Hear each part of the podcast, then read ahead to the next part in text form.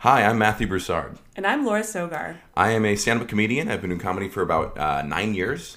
And I'm a stand up comedian. I've been doing it for about six months. Uh, you can see me on The Tonight Show, on Conan, and on my, uh, my half hour special on Comedy Central. And you can see me at open mics where you have to pay $5 to go up. We're going to talk about what it's like starting comedy when your boyfriend is already doing it. And what it's like having a girlfriend who decided to start comedy after you've already been doing it.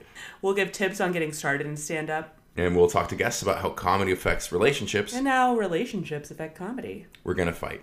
Check out She Does Stand Up Too. Available where podcasts are available.